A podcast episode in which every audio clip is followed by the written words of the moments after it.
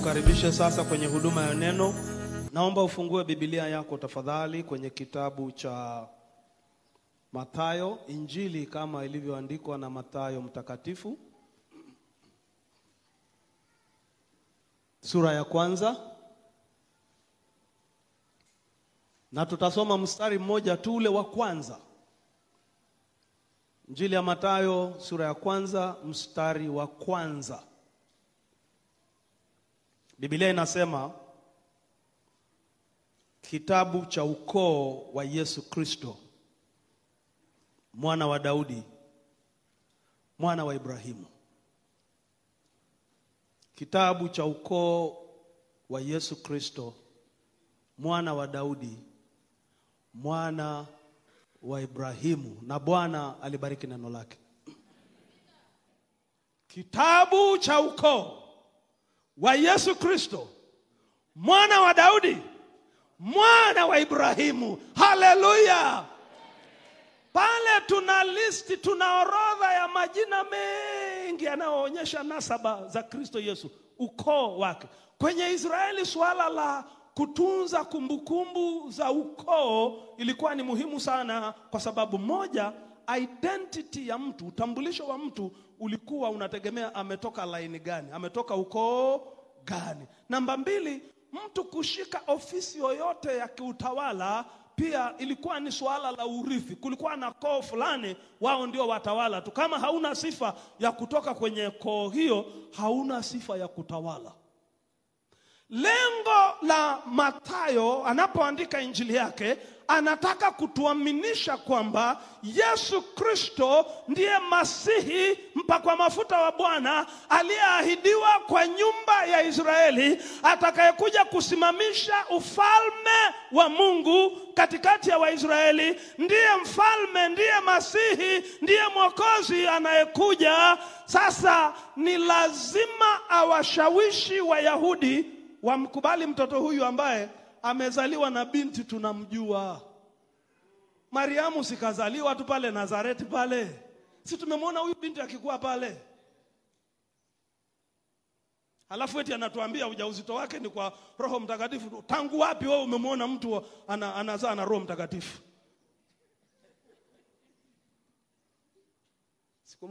Kwa hiyo ilibidi Matthew awakonvinsi watu hawa kwamba huyu mtu huyu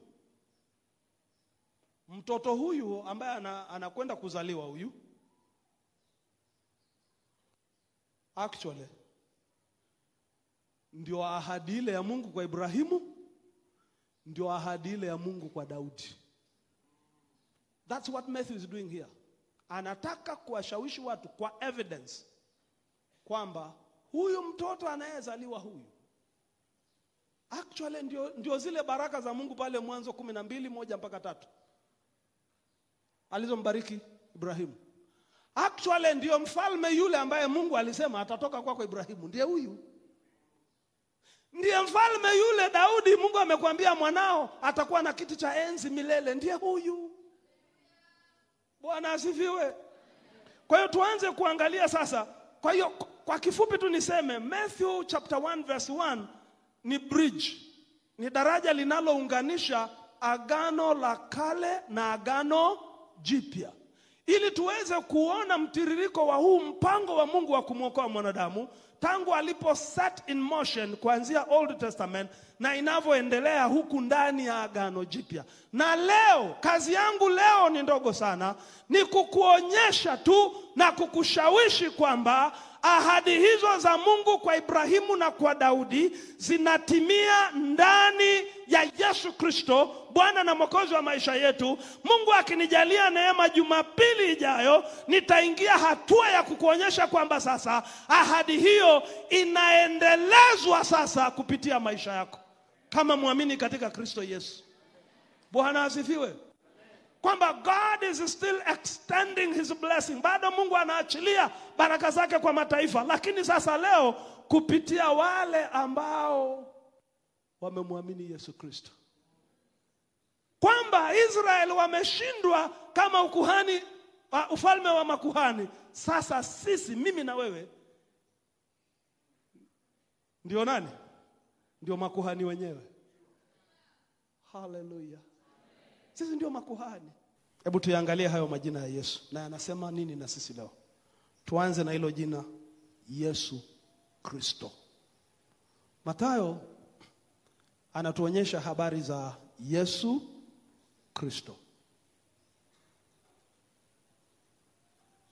Yesu ni jina la Kiyunani linalomaanisha jina la Kiebrania Yashua au Yoshua. Yeshua kwa Kiebrania, Yesus kwa Kiyunani ni jina lile lile katika lugha mbili tofauti. Maana yake mwokozi. Yoshua, Jesus, God is salvation. God saves. Mungu ni wokovu wetu. Mungu anaokoa. Mungu ni mwokozi. Kwa hiyo Yesu maana yake ni mwokozi. Ukiendelea kusoma chini pale, mimi nimesoma tule mstari wa kwanza. Ukiendelea kusoma mpaka unafika mstari ule wa ishirini na moja uta, utamkuta malaika wa Bwana anamtokea Yusufu ambaye baada ya kugundua mchumba wake alikuwa na uja, ujauzito na eti, hebu sema eti, eti anadai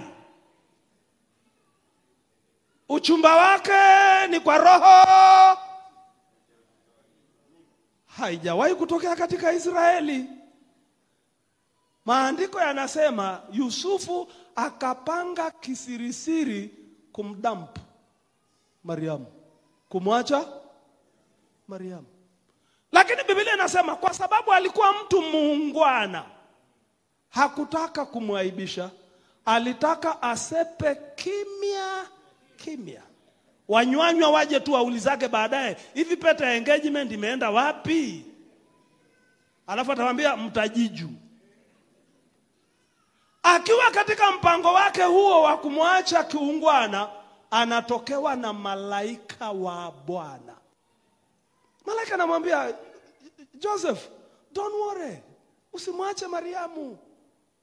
Hicho kilichoko tumbani, tumboni mwake ni kazi ya Mungu, ni kazi ya Roho Mtakatifu kwako atazaliwa mtoto mwanaume. Mstari ule wa ishirini na moja anamwambia nawe utamwita jina lake Yesu, kwa sababu yeye ndiye atakayewaokoa watu wake na nini jamani, na dhambi zao. Kwa hiyo Jesus means savior,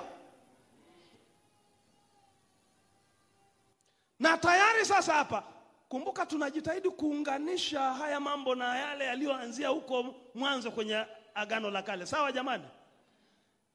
Kitu cha kwanza tumeanza nacho ni baraka ya Mungu kwa mataifa kupitia nani? Ibrahimu. Sawa jamani? Hakuna baraka nyingine ya maana leo inayoweza kuwafikia mataifa zaidi ya baraka ya wokovu katika Kristo Yesu mwana wa Mungu aliye hai.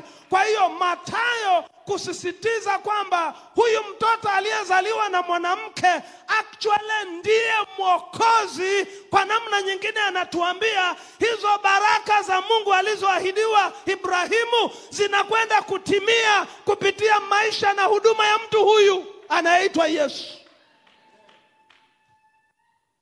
Alafu yeye pia ni Kristo. Kiyunani Kristos, Kiebrania Meshia, tunapata Kiingereza Mesaya, maana yake mpakwa mafuta. Hiyo ina umuhimu gani? Zamani katika Israeli mtu anapokuwa installed kwenye office, sisi leo tunawaapisha viapo vya uaminifu naonaga waheshimiwa kule mjengoni wanapewa na, na, na nini ile Biblia kama ni Mkristo, Qurani kama ni Muislamu. Mawaziri wanapoapishwa Biblia au Qurani, ndio ili kuonyesha kwamba sasa anakuwa installed kwenye ile ofisi aliyopewa na atafanya kwa uaminifu. Kwenye Israel kuna kitu cha tofauti kilikuwa kinafanyika kwa kusudi hilo hilo, lakini kwa tofauti. Ulikuwa unapakwa mafuta. Actually kulikuwa na kiriba cha mafuta, baba mchungaji, kinachukuliwa kinamiminwa kabisa juu yako, unaloa mafuta peche peche. Na hiyo maana yake ilikuwa inamaanisha kwamba juu yako vitu viwili vinawekwa, power and authority to legitimize your holding that office.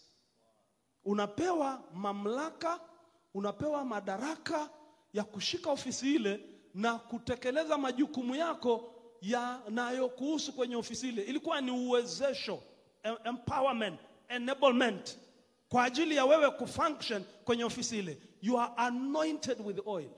Bwana asifiwe.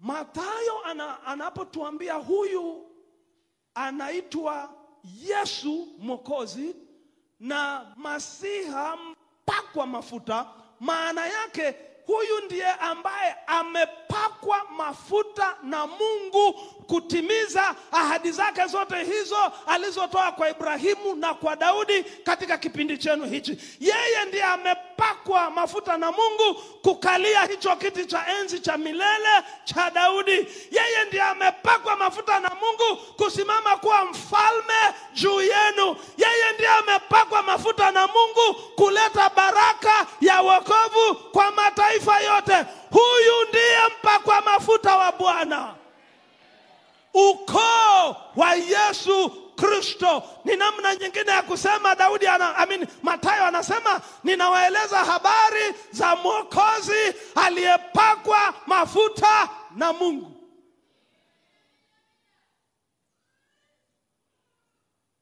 Hivi sijui kama ina- kwanza kumwona Yesu kitofauti sana. Hajatokea hivi vitu.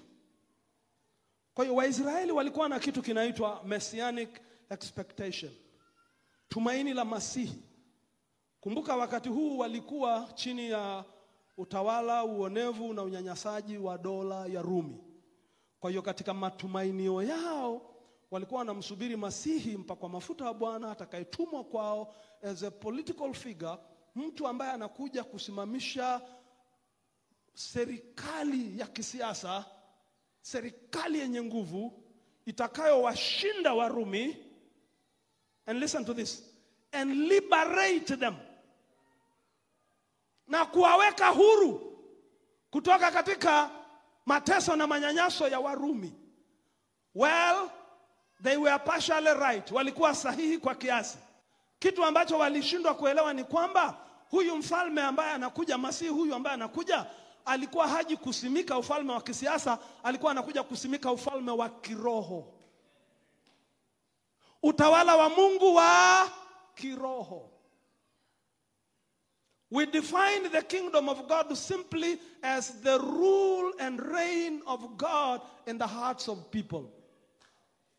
Ufalme wa Mungu ni utawala wa Mungu ndani ya mioyo ya watu, sio kwenye political corridors.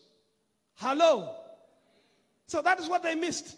Lakini walikuwa sahihi kabisa kwamba just like walimtegemea huyu Masihi aje awakomboe kutoka mikono na manyanyaso ya Warumi, Masihi huyu mpakwa mafuta wa Bwana anakuja kuwakomboa kutoka kwa mikono ya adui mwingine ambaye wao hawakumjua, adui anayeitwa dhambi. Anakuja kuwaondoa kwenye utumwa wa dhambi huyu Masihi anakuja kuvunja nguvu ya dhambi kwenye maisha yao wapate kuwa huru. Maandiko yanasema hata imekuwa mtu akiwa ndani ya Kristo Yesu, tazama, amekuwa kiumbe kipya, ya kale yamepita, huyu mtu ni brand new ndani ya Yesu. Minyororo ya dhambi imekatwa, imevunjwa, anakuwa huru, na yeye ambaye Bwana amweka huru anakuwa huru kweli kweli. Kwa hiyo ni kweli huyu Masihi alikuwa anakuja kufanya kile walichotegemea, just in a slightly different way, kwa njia tofauti kidogo na walivyokuwa wakitazamia wao. Kwa tumesha set, tumesha seto the fact kwamba hili jina Yesu Kristo lilikuwa lina meet ile messianic expectation ya Wayahudi. Lakini huyu Yesu Kristo, Mathayo anatuambia ni mwana wa Daudi. Hebu sema mwana wa Daudi. Haleluya! Huyu Masihi alikuwa anategemea kwamba atatokea katika ukoo wa nyumba ya Daudi. Huyu mfalme, kumbuka Mungu amemwambia Daudi, amemwambia Ibrahimu, wafalme watatoka kwako. Halafu hiyo ahadi ya Mungu kwa Ibrahimu ilitimilika pashale, kwa sehemu katika Daudi, kwa sababu katika Daudi ambaye ni uzao wa Ibrahimu, kuna wafalme wengi walitawala Israeli kutoka nyumba ya Daudi mwana wa Ibrahimu. Kwa hiyo kuna utimilifu fulani, but the ultimate fulfillment li, lile hitimisho lake la mwisho la kutimia kwake ilikuwa ni kupitia huyu mwana wa Daudi huyu anayeitwa jina lake Yesu Kristo. Bwana asifiwe. Yesu mara nyingi kwenye maandiko anaitwa mwana wa Daudi. Nisisome haya maandiko yote, lakini wewe unayeandika nikupe reference ambazo zinamtaja Yesu kama mwana wa Daudi. Kuna Mathayo 12:23, Mathayo 15:22, Timotheo wa pili 2:8 na tunakuja kuona kwenye Ufunuo 22:16 Yesu mwenyewe anathibitisha kwamba yeye ndiye alikuwa mwana wa Daudi. Kwa hiyo kwa kutuambia kwamba Yesu Kristo anapo trace ukoo wake ni mwana wa Daudi, Matthew anatuambia kwamba Yesu ndiye yule mfalme wa Israeli ambaye ufalme wake hautakuwa na mwisho kulingana na Samueli wa pili saba kumi na sita. Ndiye huyu wa kutoka nyumba ya Daudi, ndiye huyu. Bwana asifiwe. Na huo mpango wa Mungu wa ulimwengu unaendelea kupitia huyu. Amen. Tuko pamoja? Alafu ni mwana wa Ibrahimu.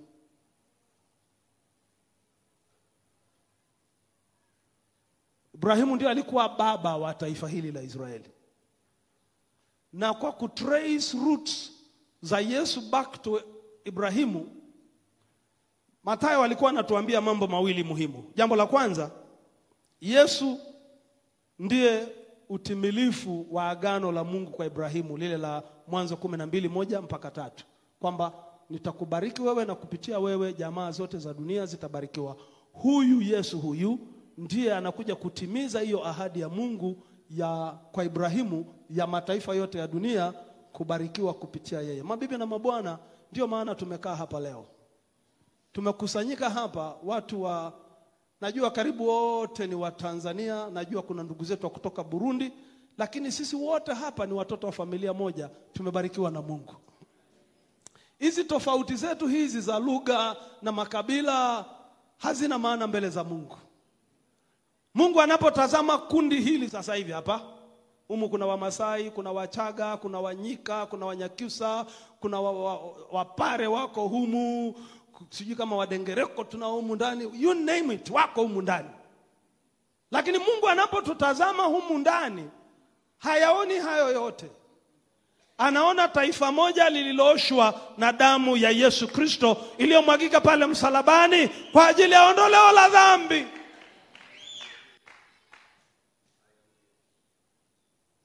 Sisi tunazo hizo hizi hizi tofauti zetu za kimakabila. Mungu atusaidie sana. Tena kila kabila linakuaga na jina lake la kuwaita makabila mengine ambayo sio wao. Unajua Waisraeli, makabila mengine yote ambayo hayakuwa wao yalikuwa yanaitwa magentiles, mataifa.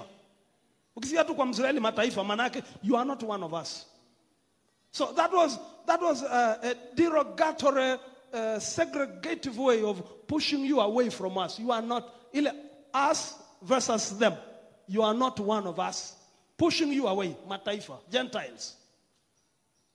Lakini tusiwalaumu sana Waisraeli, na sisi tunayo. Na nisianzie mbali, ni, nianzie kwangu.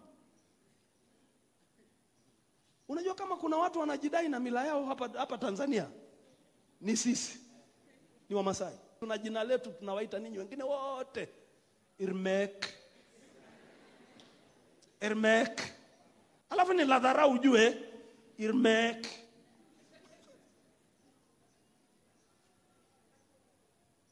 Natamani ningefanya research ya kutosha. Najua kila kabila lina jina lake. Najua la shemeji zangu Wachaga, Kiasaka, Kiasaka, Kiasaka. Najua la Wagogo wa hapa wanatuhitaji, wengine wote sisi wako Nongo, wako Nongo, si unaona mikono yangu eh? Wako Nongo, Irmek, Kiasaka. Kila kabila lina jina linawaita makabila mengine, ambalo ni namna ya kutokuwakubali kuwa sehemu ya wao. Sasa mabibi na mabwana, nataka niwaambie hivi, mpango wa Mungu huu unaoitwa utume umekuja kuvunja viambaza vyote hivyo leo. Haleluya! Ndio maana leo, pamoja na magidai yako yote hiyo, mchungaji wako ni Masai. Penda usipende, mimi ndio mchungaji wako. Chezea Yesu wangu, amenitengeneza, ameniandaa kwa ajili yako. Haleluya! Oh, ninampenda huyu Yesu wa Nazareti huyu. Kwa anasema kuwa mwana wa Ibrahimu, maana yake ahadi za Mungu kwa Ibrahimu zinatimia katika Yesu. Sasa mataifa yote yanabarikiwa ndani ya Yesu. Sisi wote hapa tumebarikiwa ndani ya Yesu. I don't care what you call me, but I know you are my brother, you are my sister in Christ Jesus. Na Yesu asifiwe.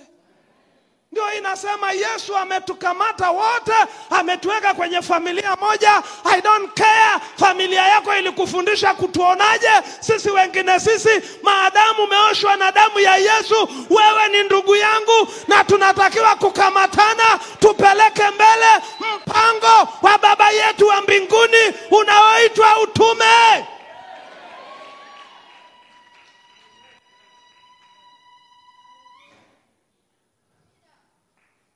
Acheni mambo yenu haya makabila kabila haya.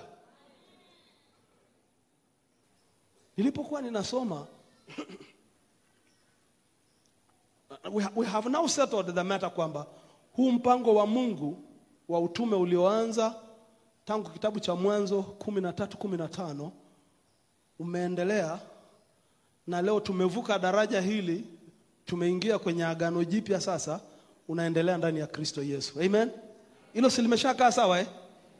Ile orodha ya majina ya ukoo wa Yesu, kuna kitu kilikamata usikivu wangu. Something struck me and got my attention. Na hasa nikijua tabia ya Wayahudi. Ujue Mathayo audience yake watu waliokuwa anawaandikia ni Wayahudi. Na ndio maana kwenye Injili ya Mathayo huwezi kukuta jina ufalme wa, wa Mungu unakutaga ufalme wa mbinguni, kwa sababu Wayahudi walikuwa very sensitive na, na jina la Mungu, kwa sababu kwamba ukilitaja jina la Mungu isivyo unakuwa umelikufuru jina la Mungu. Kwa hiyo walikuwa wanakwepa kutaja neno Mungu, hata wakatengeneza neno Adonai lilo linatumika badala ya Lord Yahweh. Kwa hiyo Mathayo alipokuwa anawaandikia anakwepa kutumia neno ufalme wa Mungu, anatumia neno ufalme wa mbinguni, lakini anasema kitu kile kile, ufalme wa Mungu. These people walikuwa na utamaduni ambao u, very strict, una mambo magumu sana. Sasa cha ajabu kwenye orodha hii ya majina ya ukoo wa Yesu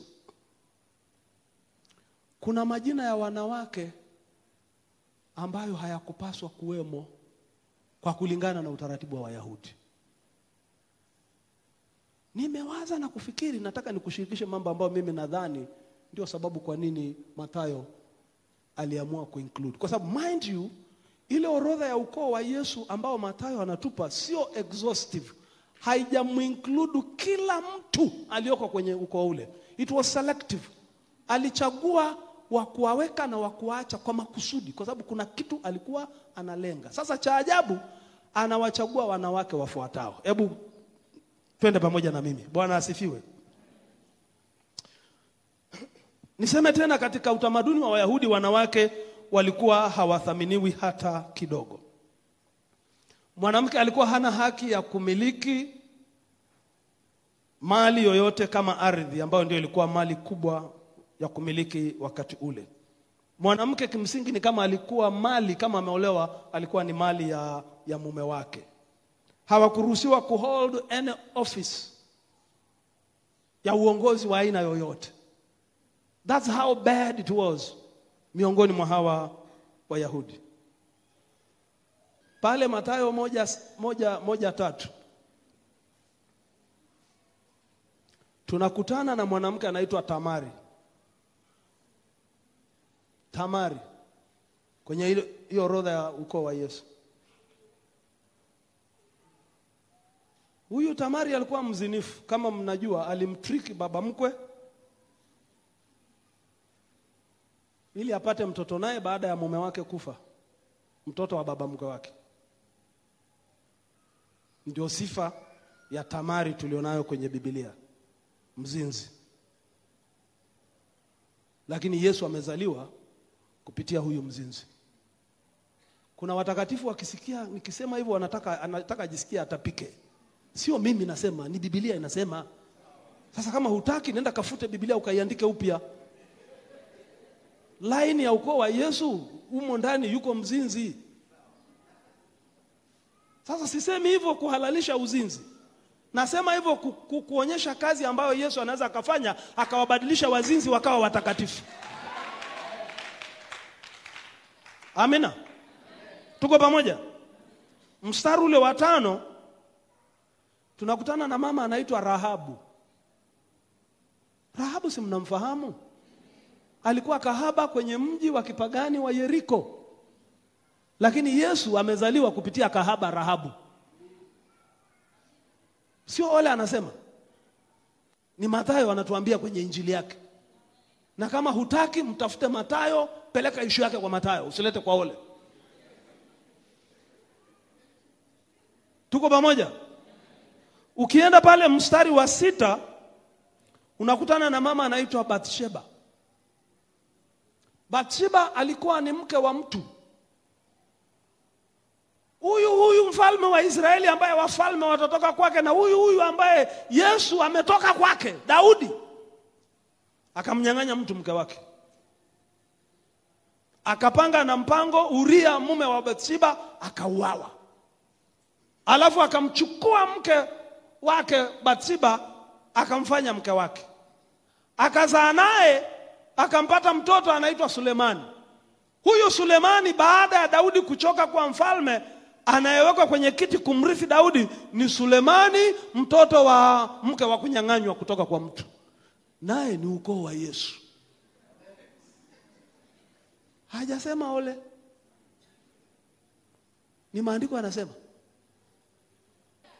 Mstari ule wa huo huo mstari wa tano, huo huo mstari wa tano tunakutana na jina la mama mwingine anaitwa Ruthu. Sasa hii ndio kiboko yao kabisa, kwa sababu hawa wengine pamoja na mazagazaga yaliyokuwa kwenye maisha yao, at least walikuwa ni Wayahudi. Huyu Ruthu huyu alikuwa ni Moabi, mataifa kabisa, walikuwa hawachangamani na Waisraeli, hawana sehemu yoyote katika Israeli, lakini mataifa wa kutoka Moabu anakuja kuingia kwenye mstari wa kuzaliwa kwa mwokozi wa ulimwengu, mwana wa Mungu aliye hai, mwana wa Daudi, mwana wa Ibrahimu, Yesu Kristo. Moabu, mataifa. Si mnakumbuka habari za Ruthu na mama mke wake Naomi? Baada ya waume zao kufa, hatimaye Naomi akaamua arudi kwenye nchi yake ya Yuda. Halafu Ruthu anamwambia uendako ndiko nitakakokuwa, watu wako watakuwa watu wangu, Mungu wako atakuwa Mungu wangu. Akakataa kubaki kwenye nchi yake ya Moabu, akaambatana na mama mkwe, akarudi Yuda, akaolewa na mtu anaitwa Boazi, mtu ambaye Boazi baadaye anakuja kumzaa mtu anaitwa Yese, mtu anaitwa Yese baadaye ambaye anakuja kumzaa Daudi, ambaye sasa Yesu anaitwa mwana wa Daudi.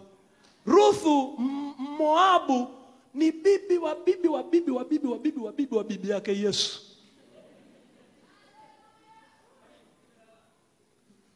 Bwana Yesu asifiwe.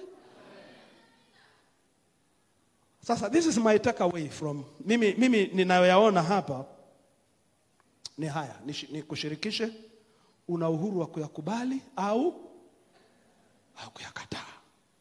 Mimi nadhani kujumlishwa kwa majina ya wanawake hawa ambao tena wengine wanatuandaa sasa kuja kutuleta kwa, kwa Mariamu sasa.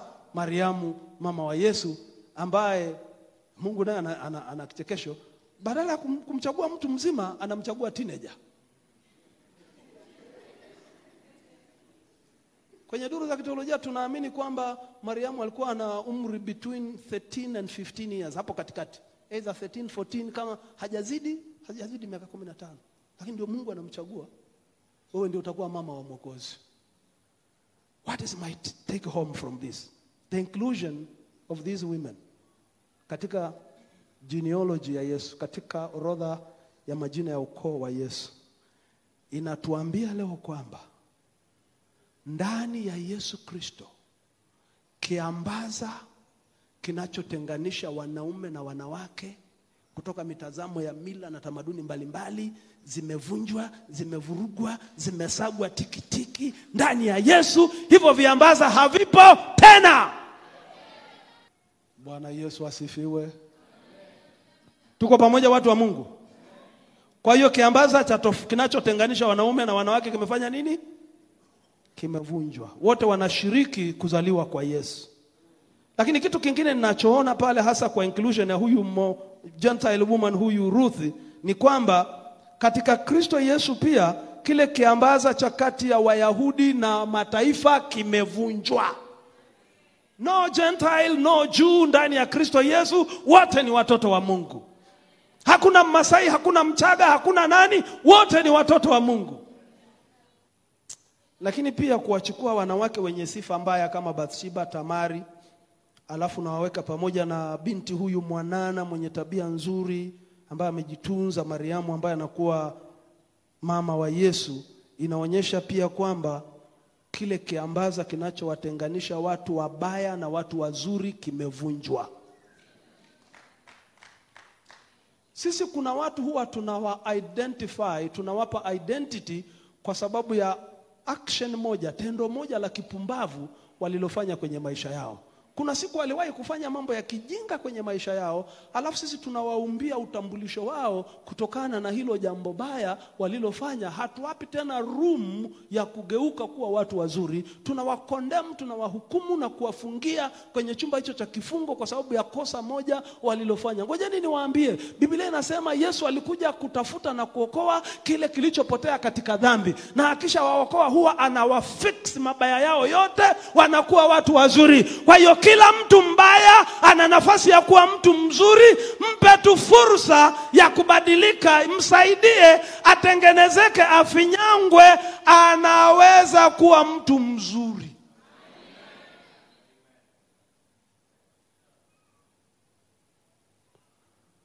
Niliwahi kusikia habari ya kanisa moja ambalo lilitaka kugawanyika. Kisa kuna binti moja alikuwa mtoto wa mitaani huko, anajitembeza anajiuza huko kahaba, akakutana na neema- ya Mungu. Hao ndio watu Yesu amekuja kuwatafuta kuwaokoa. Yesu akakutana naye akamwokoa binti wa watu, alikuwa kahaba. Yesu amemwokoa sasa, ya kale yamepita, tazama amekuwa mapya, ni kiumbe kipya ndani ya Kristo. Akaja kanisani, akajiunga na huduma ya watoto, akawa anasaidia pale kanisani huduma ya watoto. Ni binti mzuri, ni dunia tu ilimchakaza chakaza, lakini sasa Yesu anaanza kumng'arisha tena. Kijana wa baba mchungaji si akamwona binti, kijana wa nani? Wa baba mchungaji. Uchumba si zile dalili dalili za uchumba si zikawa zinaanza. Wanainuka wazee wa kanisa oh, haiwezekani mtoto wa mchungaji wetu amoe binti huyu ana tabia mbaya huyu ana sifa mbaya huyu ana historia mbaya huyu. Kukaa na minong'ono kanisani kanisani likagawanyika mara mbili. Kanisa likagawanyika mara mbili kuna wanaosema huyu si kiumbe kipya ndani ya kristo kwani shida iko wapi? Yesu si amemwokoa si amemtengeneza. Kuna wengine waliobaki na sura ya huyu binti kabla hajakutana na yesu. Baba mchungaji alipoona hili jambo linataka kuvunja kanisa, kugawanya kanisa, akaitisha mkutano wa baraza kuu la kanisa kuamua ikiwa mtoto wa baba mchungaji anaweza kumwoa huyu binti au la. Kuna makundi ya watu wawili sasa, hapana, ndio, hapana, ndio. Huyu akatoa hoja, huyu akatoa hoja, na zingine unajua na mihemko sijui nini na ule utakatifu uliopindukia, yani kawa vurugu mechi. Hatimaye ile habari inasema, hatimaye mtoto wa baba mchungaji huyu sasa, mwenye mchumba wake ambaye anashambuliwa asimoe, akanyosha mkono, Baba mchungaji akamwambia, mwanangu, nataka kusemaje? Kwa unyenyekevu kabisa, mtoto wa baba mchungaji akasimama akasema, watu wa Mungu, what is on trial here today, kinachohukumiwa hapa leo sio maisha ya nyuma ya mchumba wangu. Kinachowekwa kizimbani hapa leo ni msalaba wa Yesu Kristo na damu iliyomwagika pale msalabani kwa ajili ya ondoleo la dhambi za wanadamu. Kwa hiyo mimi, watu wa Mungu, mimi nina swali moja tu, na majibu yenu ndio yataamua ikiwa nitaendelea na mpango huu wa uchumba au nitaacha. Nataka mniambie, bado mnaamini kazi ya msalaba wa Yesu Kristo kwamba inatenda kazi leo, au hamwamini tena nguvu ya msalaba wa Yesu? Akakaa chini.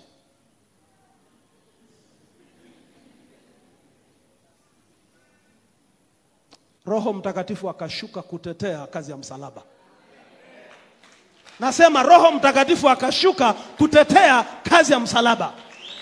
Kila mwenye kupenga makamasi alipenga makamasi, mwenye kumimina machozi akamimina machozi. Wakatubu kwa sababu wameidhalilisha kazi ya msalaba wa Yesu Kristo, ambayo imefanya kazi katika maisha ya binti huyu. Damu ya Yesu iliyomwagika kwa ondoleo la dhambi zake, na imemwosha, imemtakasa. Na Mungu anasema akisha kuondolea dhambi zako, kama mashariki ilivyo mbali na magharibi, ndivyo anavyoweka mbali na wewe. Hata ujapokuwa ulikuwa mwekundu kama damu, utaoshwa, utakuwa nyeupe kama sufu. Kanisa likatubu, kila mtu akaanza kuleta maombi ya kuwa kwenye kamati ya maandalizi ya harusi ya mtoto wa baba mchungaji. Haleluya!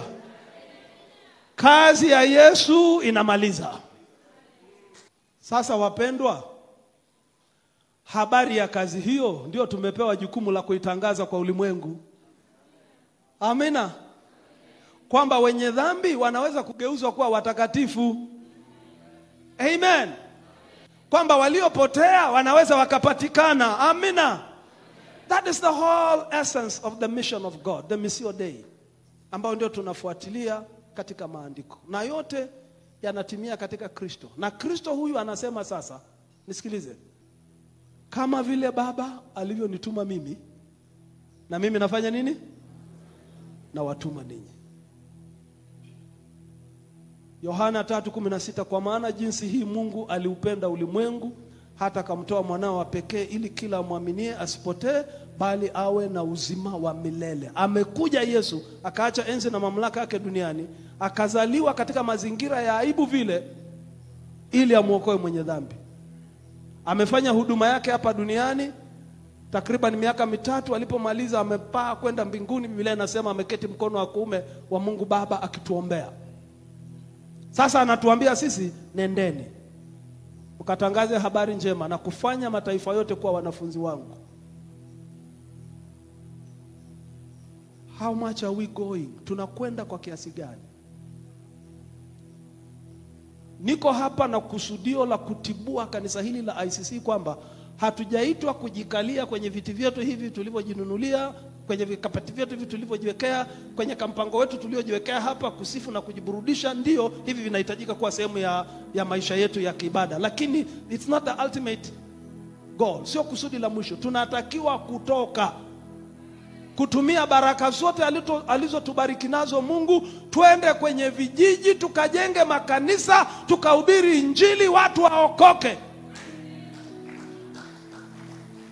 na kuwasaidia maskini. Hiyo ndiyo maana ya sisi kuwa kanisa, wapendwa, sio kuvaa visutisuti vyetu na vitaitai vyetu hapa. Tunakuja hapa bariki bariki, alafu naenda nyumbani umevimbiwa baraka, unarudi na uvimbe wako tena Jumapili jayo, bariki bariki. Wewe hilo tumbo litapasuka. Huwa na mahali pa kwenda kucheulia huko, urudi una njaa tena, ujazwe, uende ukacheue. Ndiyo essence ya kuwa Wakristo.